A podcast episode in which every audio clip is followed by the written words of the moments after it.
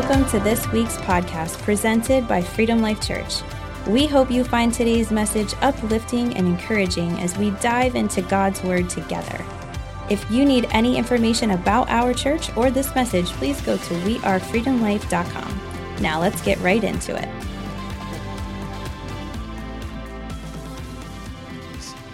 Man, we are. I'm. I'm so excited that we get to. Uh, the kids single-handedly this this year have raised close to five hundred dollars in BGMC. That awesome. They brought in their change, some of which their parents didn't even know they took from their from their purses and stuff. I need change. They just kind of run out the door. But um, that's awesome that our little ones are giving a, as a part of missions. How many know that that's good training for the future? And, and it trains us to be like Jesus. Jesus came not to be served, but to serve and to give his life as a ransom. And that's a beautiful, beautiful thought. So this morning, I'm excited that we are collecting cookies, we're collecting food, we're collecting all kinds of good goodies and things of that nature. And Christmas is a wonderful time. How many appreciate the different baked goods that you get during Christmas time? My kids are like, they're thinking about all the like, hey, mom, when are you going to make that delicious pumpkin pie, that apple pie? And what's the best pie out there?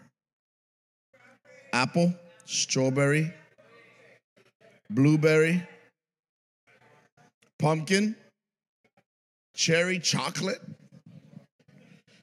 There's a lot.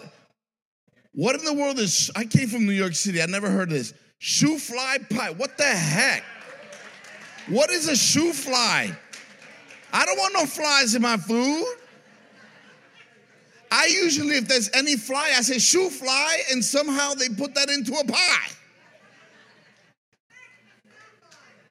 I said shoo fly, but that's because I wanted to bat the fly away, not because I want to name something.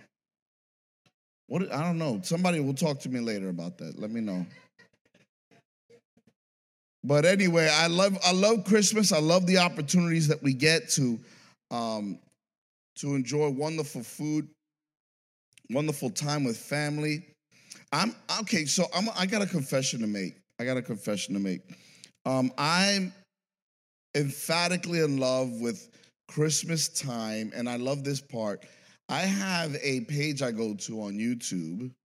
I'm gonna show a little bit of my transfer. I'm gonna show you my Christmas spirit. Are you ready? I have this page on YouTube I go to, and and and it always shows up because I, I put it on every once in a while, and it's just a fireplace with instrumental, and it has one that's just a fireplace with like regular jazzy instrumental, like real soft, and then there's the Christmas one. And I go to that sometimes when I'm sitting in the living room and all the kids are gone to different places, and my wife's out doing something, and I'm in the house by myself. I put on this fireplace in 4K high definition. And I, st- I, I sit there in my couch as if somehow it's a real fireplace.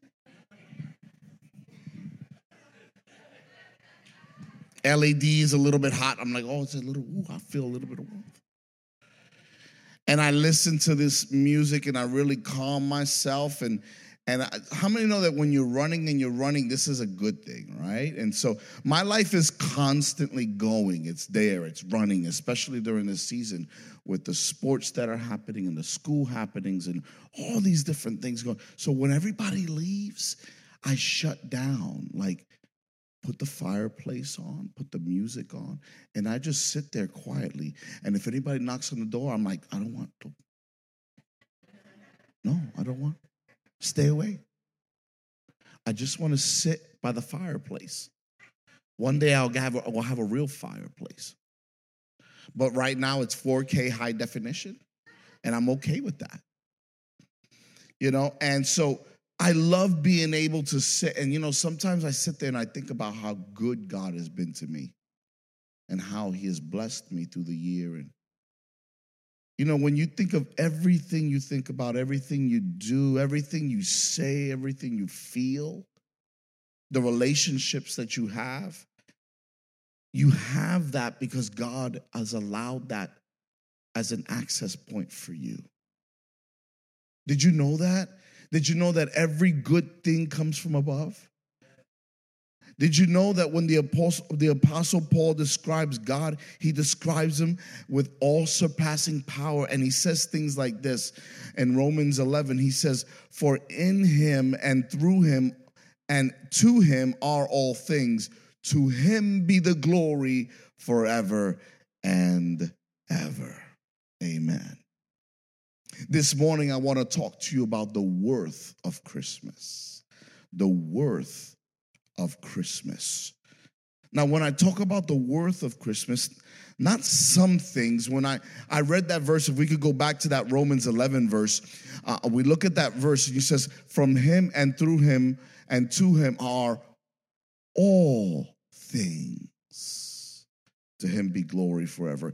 Not some things, but all things. All things are through him.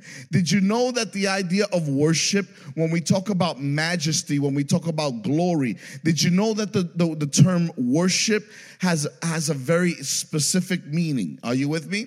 Whether you realize it or not, everyone in this room worships. Everyone watching me online, everyone listening to me online. You don't know it, but you're quite the worshiper. And whether it's God or the things of this world, you're really good at it because that's how God wired you. God wired you to be all in. He wired you to go at it. He wired you to be all hands on deck. That's how come when you go when you live a mediocre life it hurts. When you live a mediocre life, it's painful. You feel unpurposeful. You feel like you're doing something wrong. You feel like something's missing. Why? Because God wired you for worship. He wired you to give all you got to him, all you have to the master, all you have to his majesty, all you have to his kingship, all you have to the wonder and the splendor that is God Almighty. He's built you for this. And when we live less than, we hurt our purpose, we hurt our destiny, we hurt the gifts that God has put in you. That doesn't mean you leave it, and that doesn't mean it's broken. Here's what it is like a toy on the fourth day after Christmas, it was once valuable to you. Worship as a noun is the feeling or expression of reverence and adoration for a deity. As a verb, it's showing reverence and adoration for um, an honor for religious rites. So you have a similar expression. It's a reverence and adoration, right? But as a verb, that worship is expressed, right? It's an action, right? So it's honor with religious rites. Therefore, the term worship comes with value. And so worship is indeed the term worth ship. What I'm trying to say to you today is only that which is worth your time you will worship. Only that thing that has value, right? Only that thing which you honor, only that thing that is worthy will receive worship. So when you say, I worship you, God, what you're saying is you are worthy of my time, my effort, and my energy. The worthship of God. So when we talk about the worth of Christmas, what I am talking about is the majestic term of worthship. The majesty of God is worthy of your time, your effort, and your energy. So it's really about the worship of Jesus and he does the same thing here as we look at Colossians chapter 1. If you're taking notes, you want to write these verses down because they're amazing. The word of God is amazing. Somebody say with me. The word of God is. Colossians 1, verse 16. For by him all things were created in heaven and on earth, visible and invisible, whether thrones or dominions or rulers or authorities, all things were created through him and for him. God is the center of all creation. He here's the problem. When we make God a sideshow instead of the center, that's where we derive our problems. Jesus Christ is no sideshow to anyone or anything. You want to know why America puts itself in trouble? Is when Jesus Christ becomes a sideshow. You want to know why some churches died during COVID and others thrived during COVID? Some of those churches, Jesus was a sideshow. The, the value of their coffee was more important than the value of their worship.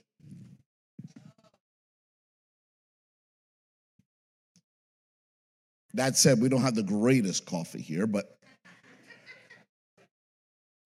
but we got some amazing worshipers. Come on, somebody. Are you proud of the church that you attend? Are you proud of the God that you serve? We need to be able to make some noise and tell somebody, I'm proud of the God I serve, and I'm not gonna hide it. You know, the value of the things that we hold dear matters. So when you are doing everything in accordance to Him and for Him, you do things differently, right? Okay, case in point, if you're working at your job and you find out the big bosses are coming by, some people, how many know what I'm talking about? Some people that weren't doing anything are miraculously working again. That solitaire is not open on front of that. Hello. Did I touch a moot point here? Some of you like, don't touch my solitaire, Pastor. It gets my brain function going. Don't you mess with it. But you know what I'm talking about when the big boss comes by? All of a sudden, everybody good? Every, hey, pull your pants up. What are you doing over there? What's going on? Hey, hey, make sure you got your glove, your helmet on. Get, get everything, get everything right. We got to get everything right because the big boss is here. You value that boss's presence because he has power over you. But some of us come before God with no respect and awe, and we say he's our Lord.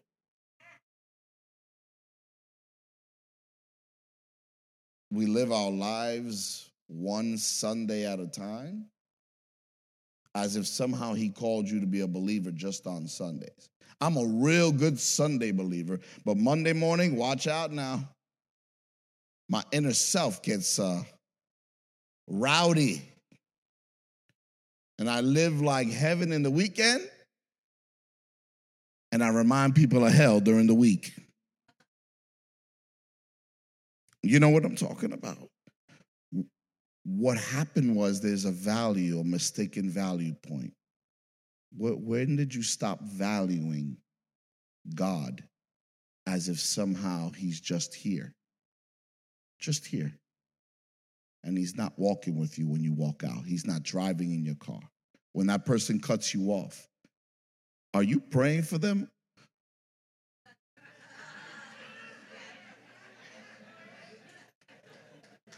Let's pray right now because some of y'all faces right now, I could tell right now, some of you like, oh, dang, you just could. Is he still looking? Some of y'all hiding behind this. Some of y'all open your Bible real quick, like.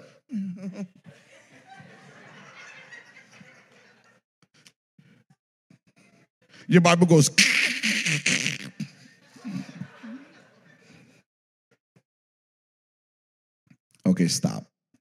The more you laugh, the more you egg me on.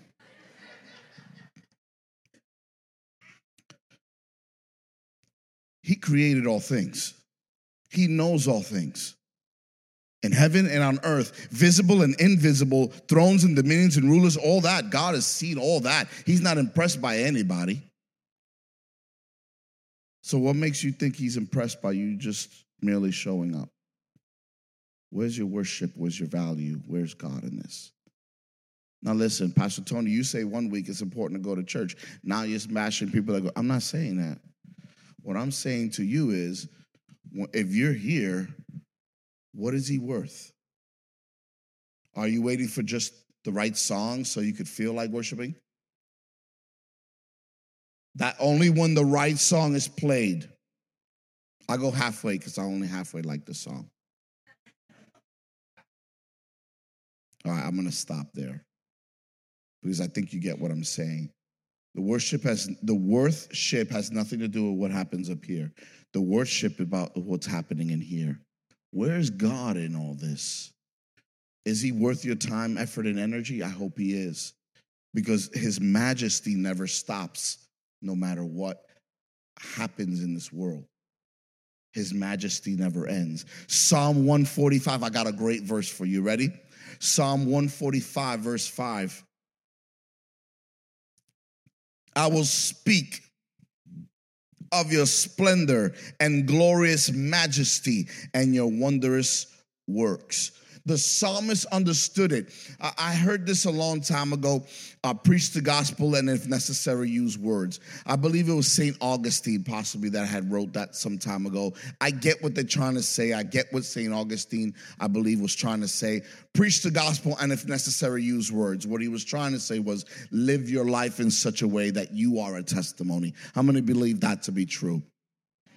But here's what it didn't say. Look at me right here. Look at me right here. Here's what it didn't say stop preaching. That's not what it was saying. That's it didn't say stop sharing the gospel with your neighbor. Because some people have adopted that as their lifelong philosophy.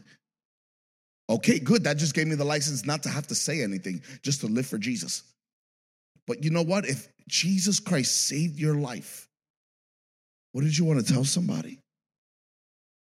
If you were in a boat that was sinking and some guy by the name of Edward jumped in, pulled you, saved you, pulled you out, and you were drowning because something happened with your limbs. You were, you got, you know, you were in the water and you were sinking, and this guy Edward reached up, grabbed you, and pulled you out of the water, pulled you into his boat, got you a covering, a blanket, and, and then brought you to shore. Would you be like, hey, thanks, Eddie, peace? And you never talk about Eddie again. That's not true because you would tell people. I met one time I was drowning. I literally was drowning, and Eddie pulled me out.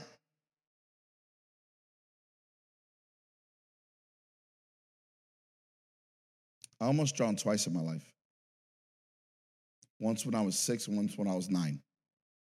The first time I was in a, uh, I was in a floating tire. They had a floating tire out in this big pool, and I was at friend's house.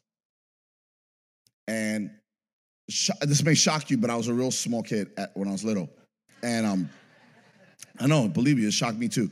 Um, and I slipped through the tire. I, I don't know what I was doing. I slipped through the tire, and nobody was paying attention. And I started to drown because I didn't know how to swim. And that was the first time. Second time, I was nine, and I was uh, I was on the short end of a shallow pool, and the other end was the deeper side. It kind of sloped down to the end. And I was there in the shallow end and I was holding on to the rope and I was teetering on the end, but I had the rope, so I was good. But then at one point, when I, I didn't have quite the grip I had on it, I got really close and I slipped and I started sinking into where was about nine feet of water. Now I was I was nine myself. I had not learned how to swim yet, and I began to sink. And I tried to get myself up. And every time I reached up, um, it was a rather big pool, and there were people on the other end that didn't see me slip, and they were going back and forth like this, and they were talking. They had their back to me, and they were talking, and um, and it was it, every time I went to reach up, it, it was right when they were pulling away and it was just timed beautifully for me to die. And I just that's just the way I see it.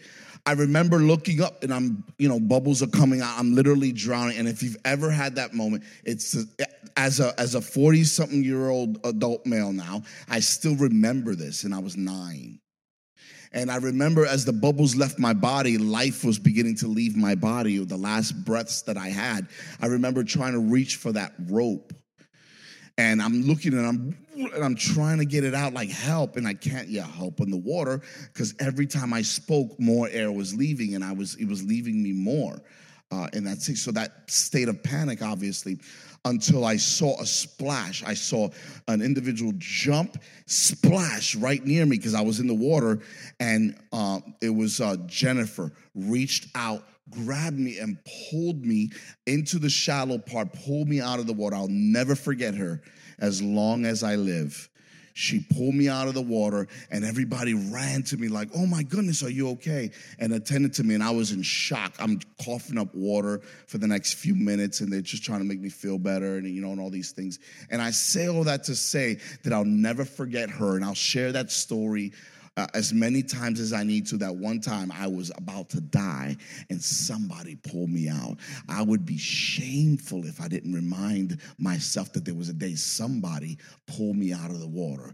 Jesus must be proclaimed. If he saved your life, you have to tell somebody and you have to be able to do it with conviction not apologetically because i will never apologize for someone saving my life what what what why should I apologize for telling you that someone saved my life? Why am I why am I apologetic about that? In the same way you should never apologize for sharing your faith about Jesus with someone else.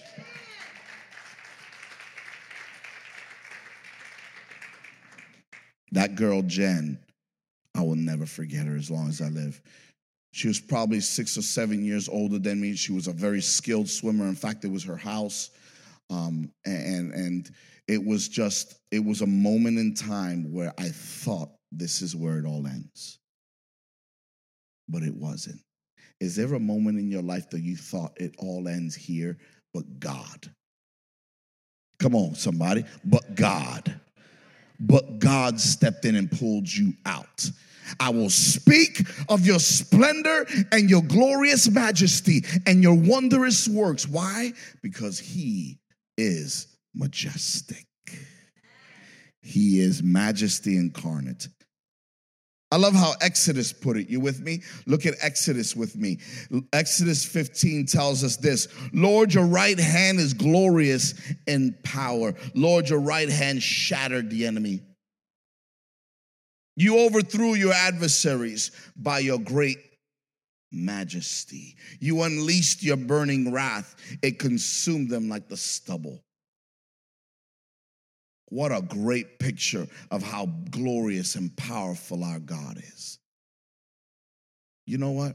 I want to tell you this something God wants to remind you of, and that's two thoughts here today. You ready? Number one, we have to, as believers, if we believe Jesus Christ is Lord of all, we have to make room for Jesus.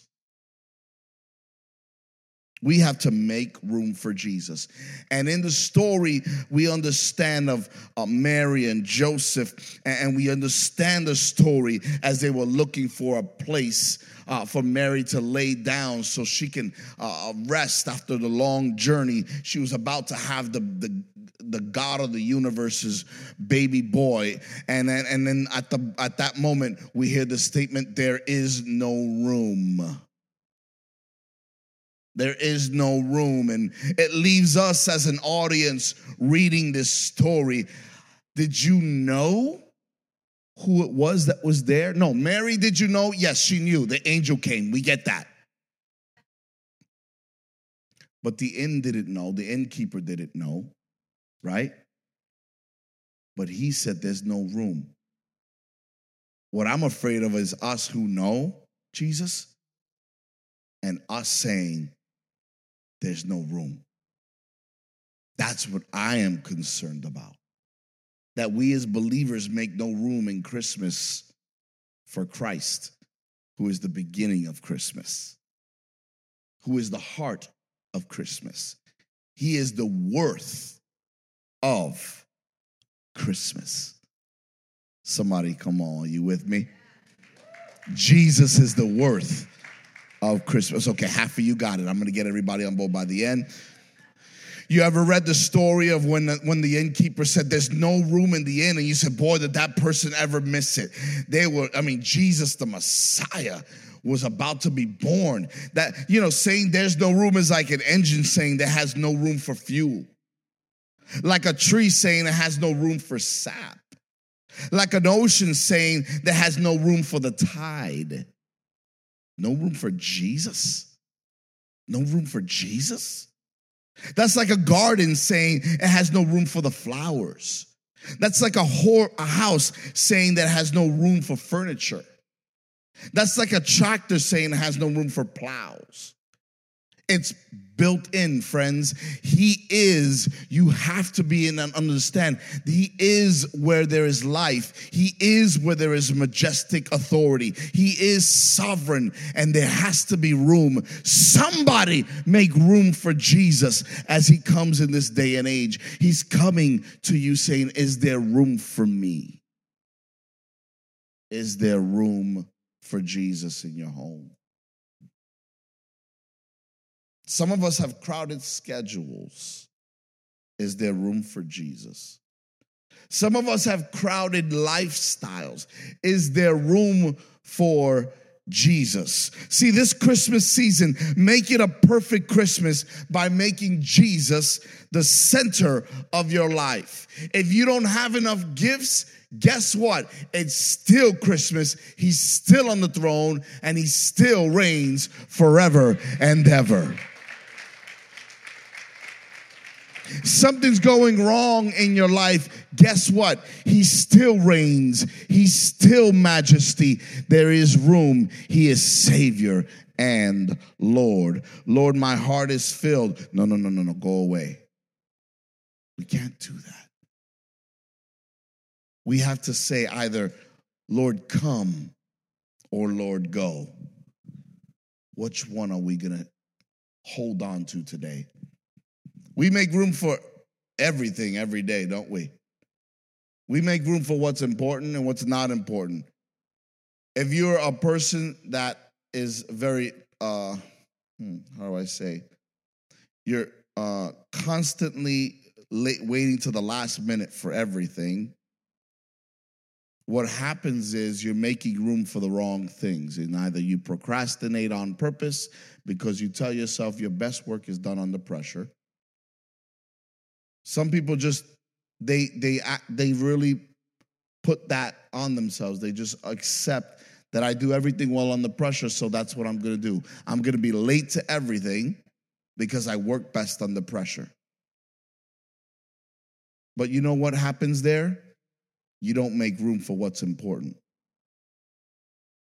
Where do we find our offering in time to give to the king?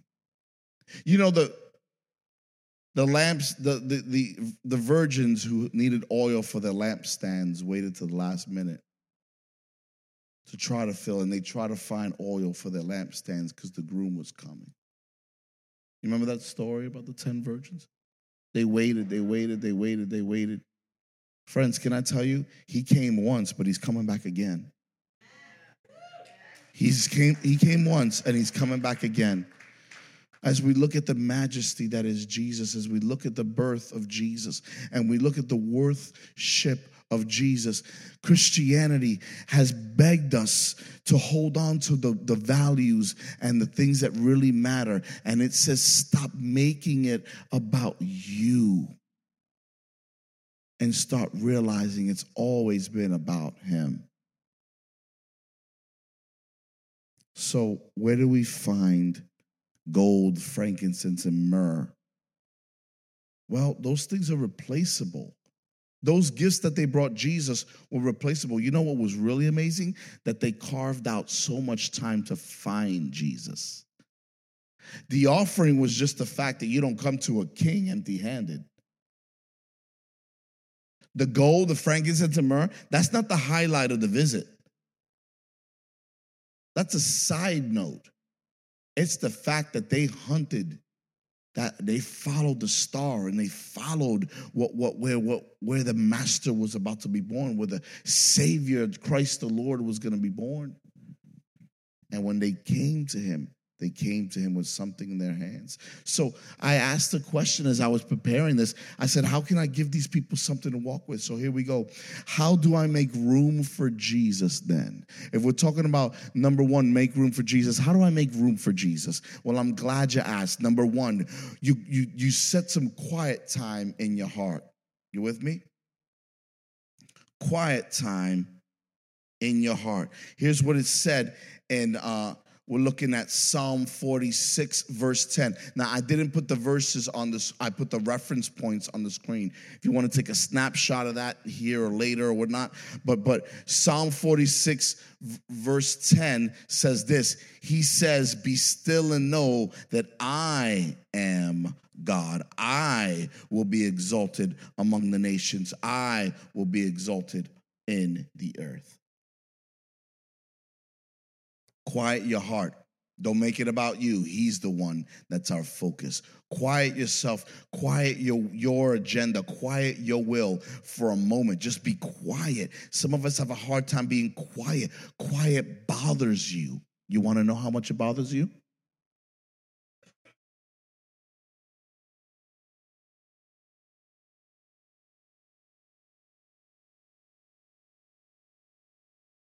See?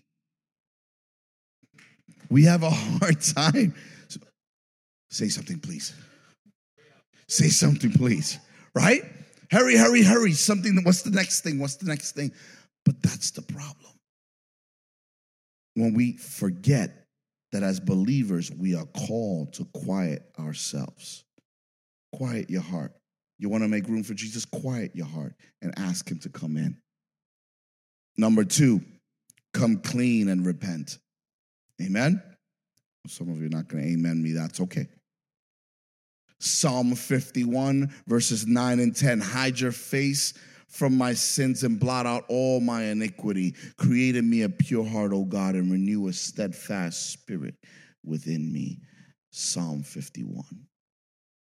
Come clean and repent. Make room, make room, make room in your heart for him. Third thing, ask him to enter broken spaces in your life. We're living in a world right now that everything's about safe spaces. I want I want to be safe in everything. Guess what? In in Christ, you're not always going to have uh, um, all the safety precautions taken stuff is going to go bad around you. But guess what? You can have that place in Him, that place of peace, that broken space where you're like, God, I need you to step in. And Ephesians tells us something neat. Ephesians tells us this. Um, verse 16, I pray that out of his glorious riches he may strengthen you with power through his spirit in your inner being. Come on, somebody. Isn't that good? Because the scripture brings life to us. Ask him to enter broken spaces that you've never let anybody in before. Follow me, everybody, eyeball right here. Look at me, look at me. Focus right here for a second. I need you to see what I'm about to tell you.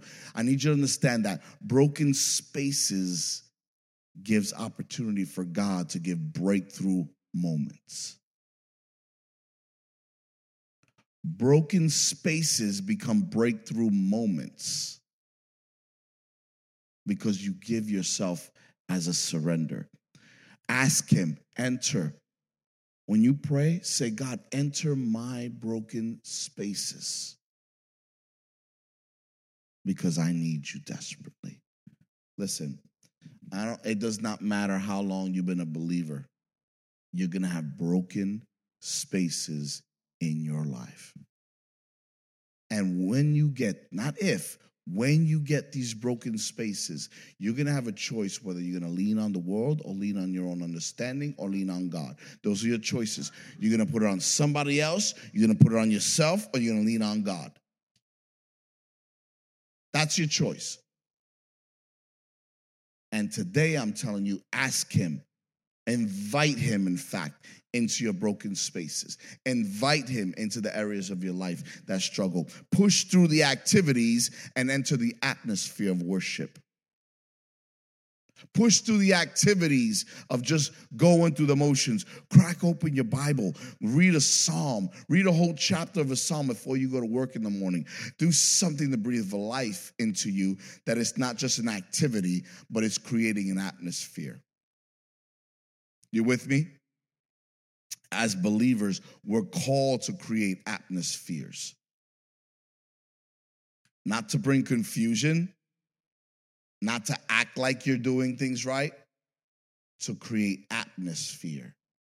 Because when I walk into the room, I want to change the spiritual climate of that room. Are you with me? And it's not because I have the title pastor or I'm ordained or somebody thought deemed me worthy. Listen, the only person that can deem you worthy of anything is Jesus Christ. That's it. Yes?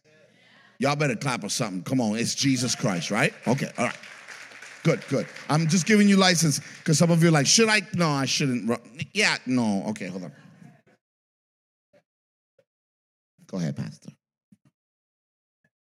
I'm telling you that when you ask Him to enter your life, you're asking Him to take refuge, right? That you're asking Him that you want to take refuge in him and that he is your strength. You're asking him in. Ask him into your space. And last but not least, renew our hearts. Psalm 23, verse 2 and 3 reads like this The Lord is my shepherd, I lack nothing. That's verse 1. He makes me to lie down in green pastures. He leads me besides the quiet waters. He refreshes my soul. He guides me along the right path for his name's sake. Not my name's sake, his name's sake. Why? Because again, it's not about us. Worship is not about us. And if you make it about you, you're now the worshiped. You're now the worshiped. You go from worshiper to the one worshiped. Make room for Jesus. Allow making room for Jesus allows us to give ourselves in a whole new way. So, the four things again, real quick, it's up on the screen. Quiet your heart, come clean and repent. Ask Him to enter your broken spaces and renew your heart. Second thought, and I'm going to end with this worship in the season you're in. Real simple thought, not always simple to execute. But let's be honest with ourselves. Christianity has its ups and downs, parts that are easy, parts that are difficult. The parts that are difficult is when things are going really bad and life seems to have punched you in the face and you're trying to understand why. Here's my encouragement to you, and I don't know how it looks for you. Hear me when I tell you this worship in the season you're in. I, I don't know I don't know all the answers. I never claim to know all the answers, but worship in the season you're in. Because guess what? That, my friend, is going to get somebody released from their break, their uh, breakout moment, and get them the release that they need too. Because they, they know what you've been through, and they're gonna look at you and they're gonna go, How come that person has been through so much and they still worship? Where do they get where do they get the strength? Debbie, you're an inspiration. And Debbie will be the first to tell you, I'm not perfect. By I'm, I mean her, not perfect. She will tell you, I'm not perfect, but I'm worshiping in the season I'm in.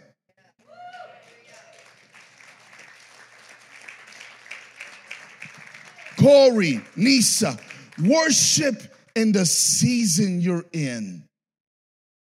The difficulties, we've been praying with you. We've been we've been asking God with you. Worship in the season you're in.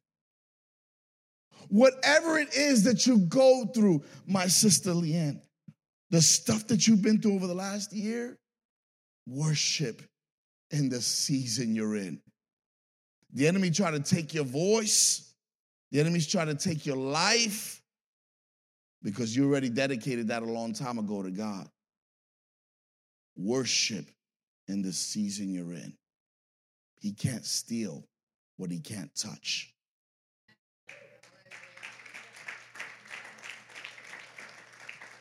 And he cannot touch your worship. He could touch your stuff. He could touch things around you, but he can't touch you. He can't touch your worship. And that's the one thing that you have that the world can't give it and the world can't take it away. What's the worth of Christmas if Christ is not the center? He is the center. The night when Jesus was born, miracles broke out. It happened all across the land. God spoke to shepherd and wise men. Shepherd and wise men. He reached out to them. Yes, in different ways, but he communicated with them. Both were in the scope of God's sight. Both were different ends of the spectrum. Shepherd will consider lowly men. Lowly men. Wise men from the east. They were considered wise men. That's why they were wise men. They came from the east because they came from the east. The amount of Bible knowledge that is flowing right now is amazing. But here's the thought. Are you with me? The thought is God didn't see titles. He didn't see titles. He didn't see what man sees. You know what he saw? Open hearts. I want to see the Messiah. I want to know the Messiah. Friends, worship can never be the last and lost art for believers. We have to keep worshiping in the season that we're in. And we can never come empty handed. Amen? See, you can choose to be obedient, but you can't choose the trials that come your way. You can't choose the, the face of the trial, but you can choose to put your face at his feet. The favor of God that comes your way is only released by him and him alone. The day of Jesus' birth, the heavens opened up and the angels spoke to the shepherds on that Judean hillside about a promised Messiah. And today I'm proclaiming to you that that Messiah was Christ the Lord. He has come and he is coming. Jesus Christ, our Lord. What a powerful moment in history. And Luke chapter 2, as those decrees went out from Caesar Augustus, and all the people came and they were gathering and registering for the census, they didn't realize that all of it was senseless because Christ had come. Friends, there's a lot of people that are struggling this morning. Many of you are here, some of you have gone through some things. And I know I've I've walked with some of you and talked with some of you and prayed with some of you. But some of you are sitting silent in your struggle because you feel like you might bother somebody. Can I tell you something? Bother somebody. Open your mouth and pray. Ask for a brother and a sister for prayer because it's really not a bother. You think it is, it's not. This is what the fellowship is supposed to be. The world is supposed to see us and go, they are amazing, and I could tell by their love for one another. Right? The Bible never said that they were amazed by the building they arrived and they got to gather in. They were amazed by the beautiful lights, and we got some beautiful lights this morning, but that's not going to get anybody to believe that we are any different than anybody else. Rockefeller Center has plenty of lights. And you think they're in the middle of God's will? The city is in chaos. Our countries are all over the place. So it's not about the looks or the lights. The Bible tells us they, are, they will be known by their love for one another. Don't suffer in silence. Let us pray with you and fight with you and argue together with God. Lord, I don't understand why, because you, whether you admit it or not, you said to God this. I don't know why, God, you did this to me, but I'm gonna hang in there. And you know what? Sometimes that brutal honesty is okay with God. Some of you are like, you can't talk to God like that. As long as you do it with a pure heart, trying to understand God, He's already seen it. You think you're gonna say something that somebody's never said before?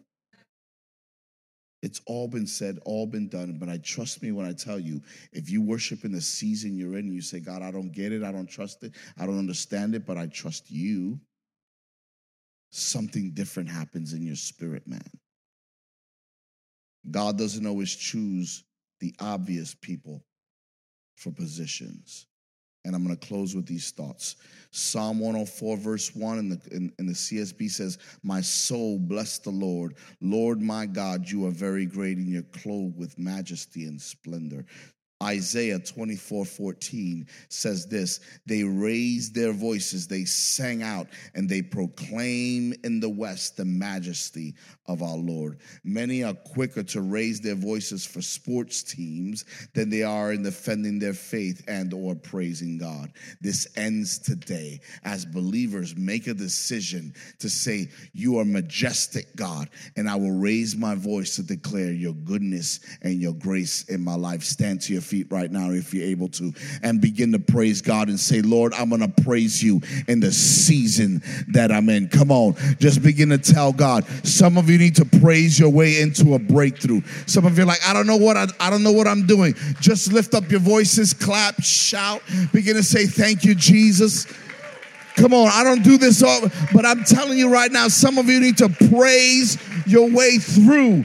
Lord, thank you that you have been good even when I haven't seen it. Thank you, God. You've been so, so good. Your mercy endures forever. My soul bless the Lord, the Lord my God. You are very great and clothed with majesty and splendor, and we will raise our voices and sing out loud we proclaim in the east to the west the majesty of our Lord. Somebody give him praise in the house one more time. Thank you, God. Thank you, God. You are worthy of worship. You are worthy of worship. And as we as we imagine the crown of Jesus for just a moment, his majesty. We think about his goodness. Come on, close your eyes all around this room. Just close your eyes for a moment. Media team, just throw up that crown just for a moment. Just throw up that crown, that last slide right there. Yeah. Father, this crown symbolizes it's not on my head because I put my crown at your feet already. I surrender all that I am to you. Majesty and power belong to you. You are good. You are good. And your mercy endures forever. You are good. You are good. We will worship you forever. You are holy so holy, and we lift our voices forever. You are good, you are good, and your mercy endures forever. Lord, forgive us for being so shallow that we wait for the right season to worship. Instead, let me worship in the season I'm in. Father, I speak to those things that are not as though they are. And I speak to all the ailments in my life all the financial struggles in my life, all the marital fights and issues, all the work related issues, and I leave them all at your feet because my crown is worth nothing if you're not around. You are the one that gives us authority to, authority to be called sons and daughters of God. Without you, we have nothing, we are nothing. But in you, we live and move and have our being. So today, we declare you are good and your mercy endures forever. Praise the Lord. Praise the Lord. From everlasting to everlasting, we love you today. We thank you in Christ's name. Amen and amen. Could you give him praise one more time and just appreciate him?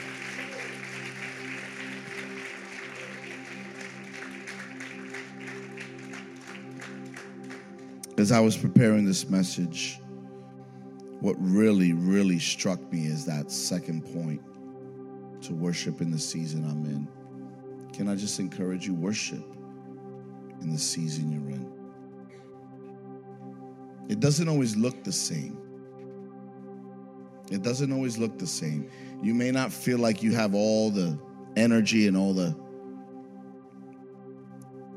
charisma and all the can I tell you something? When it when it's real, that's all that matters. God sees that. We love you. And we pray blessing upon you and your family in this Christmas season.